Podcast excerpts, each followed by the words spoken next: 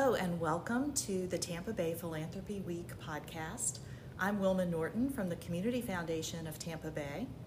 I'm Devin Dominguez, Chair of Tampa Bay Philanthropy Week. And I'm Holly Moon, co chair of Tampa Bay Philanthropy Week. The Tampa Bay Philanthropy Week podcast features personal, casual conversations with and about people who are making a difference in our communities. Tampa Bay Philanthropy Week is a reimagination of National Philanthropy Day produced by the Association of Fundraising Professionals, Tampa Bay, and created in partnership with our friends and presenting sponsor, Community Foundation of Tampa Bay. Today we're joined by Scott Fink. Scott, welcome. And please tell us a little bit about yourself and why you're with us today to talk about uh, philanthropy. Well, thank you, Wilma. I appreciate uh, the introduction. I'm happy to be with you. Uh, so, yeah, my name is Scott Fink. Um, I'm married to Kathleen Fink. We have five children. We've been in the Tampa Bay area um, for over 30 years. Uh, I'm a local car dealer, so I have a, handful of local car dealerships. I live in South Tampa, and uh, I'm thrilled to be able to talk to you today. Well, I, specifically, we were going wanted to talk today about the St. Joseph's Hospital Foundation and your affiliation with that. Tell me a little bit about how you became involved and how during this time, during the pandemic, that has been important to you. Sure. Um, so I've been involved with the foundation probably close to 10 years. Um, when we moved to Florida, uh, we lived in Pinellas County, so we we were familiar with um, Morton Plant and the BayCare system. We moved over to to South Tampa about ten years ago, and I have always felt, my wife has always felt, um, you know, the hospital system, the education system in a community is integral to the success and the health and well being of the residents of the community. And uh, I've always seen what what BayCare has done and what St. Joe's has done. And I was fortunate uh, through some mutual friends to be asked to uh, get a bit more engaged uh, with the hospital through the foundation. And through that engagement, I really saw the work that the foundation does, and it reinforced kind of everything I knew about the healthcare system and the importance in the community. And, and I believe St. Joe's really epitomizes that here in Tampa Bay. You know, through through COVID, right? As a lot of people like to say, post COVID, we're not post COVID, we're we're in the midst of COVID.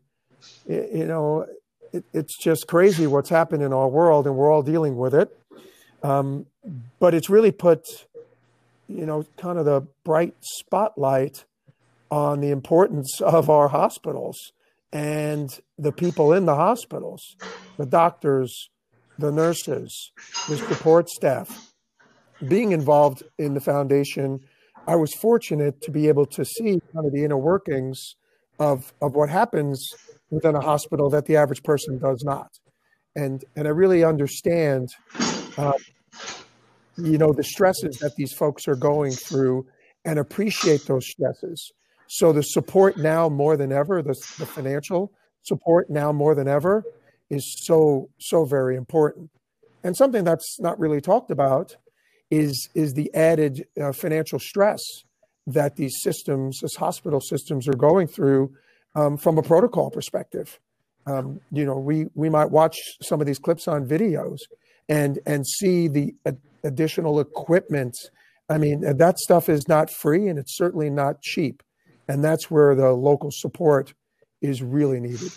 Well, I think we all heard initially, especially about you know the need for PPEs and uh, and that kind of thing. But I'm guessing there are other things that we don't think about that philanthropy has helped provide for the hospitals during this.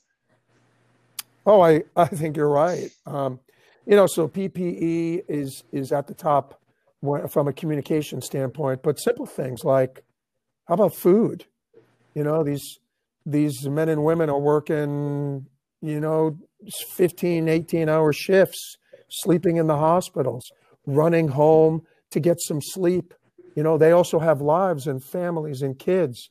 So, you know, just just food, you know, and taking care of some of their in their per, their personal situations because their lives their lives don't come to a, a halt. You know, think about the doctors and nurses that have have kids at home that are now being schooled at home. How do they manage that? So those are the kind of things that you know we were exposed to at the board level um, that I wish more broadly people were exposed to because they might think about it a little more and be more apt to reach out and help and support.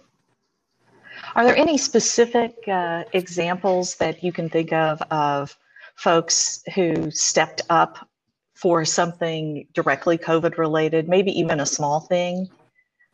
Well, you know, I, I think, you know, it's it's been whether it be large chains like Panera or local restaurateurs that just you know, that just stepped up and, and donated food or donated gift cards or bring coffees. Um, so it's sometimes it's the big things, but in many cases it's just the small things. And, and, and I believe there's been so many of those small things that really go um, kind of uncommunicated. Well, and when we talk about philanthropy, sometimes we say that's a big word.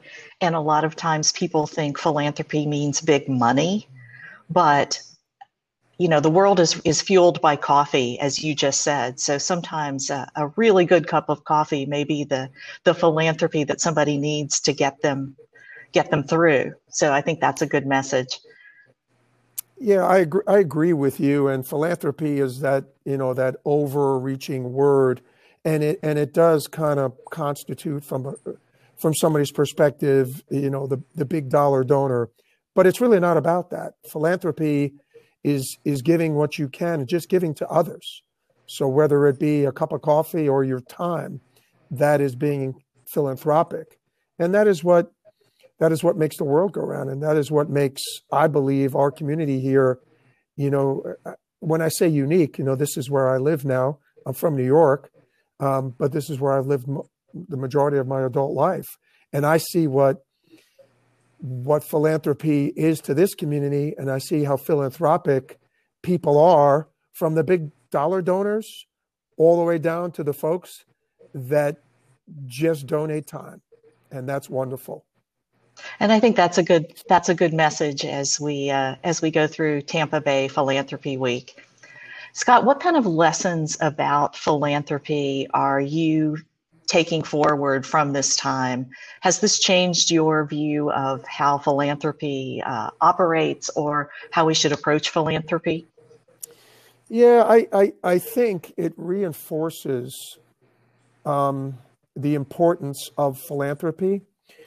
And, and I am hopeful that through COVID, folks who maybe didn't know how to get engaged, um, were afraid to get engaged, didn't think they had the the resources to get engaged or the time to get engaged maybe they're seeing the opportunity that they they can play a role and they can help and and step forward to expand you know the overall outreach in our community.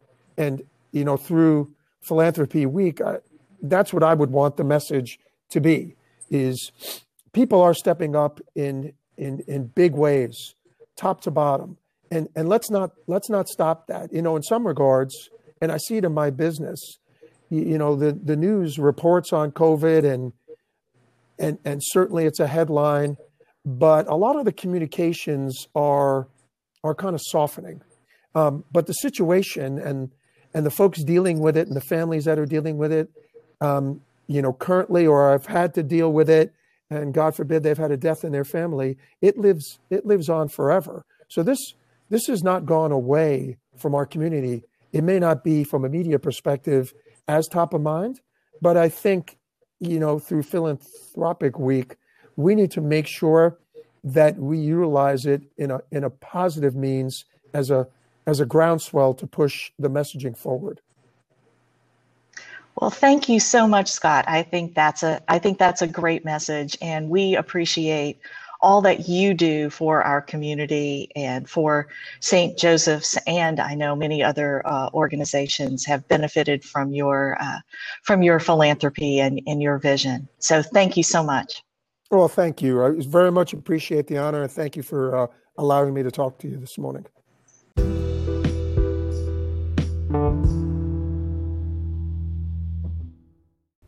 Thank you for joining us. Please stay tuned for more inspiring stories about philanthropy throughout our Tampa Bay area and visit philanthropytampabay.org to find and share your stories. And many thanks to our friends at the Community Foundation of Tampa Bay for being the presenting sponsor of Tampa Bay Philanthropy Week, and to my good friend Wilma Norton for hosting the Tampa Bay Philanthropy Week podcast. Thank you. For more information on Tampa Bay Philanthropy Week and to catch up on all things AFP Tampa Bay, you can follow us on Facebook at AFP Tampa Bay, on LinkedIn at AFP Tampa Bay, and on Twitter at AFP Suncoast. It's funny that it's still Suncoast on Twitter.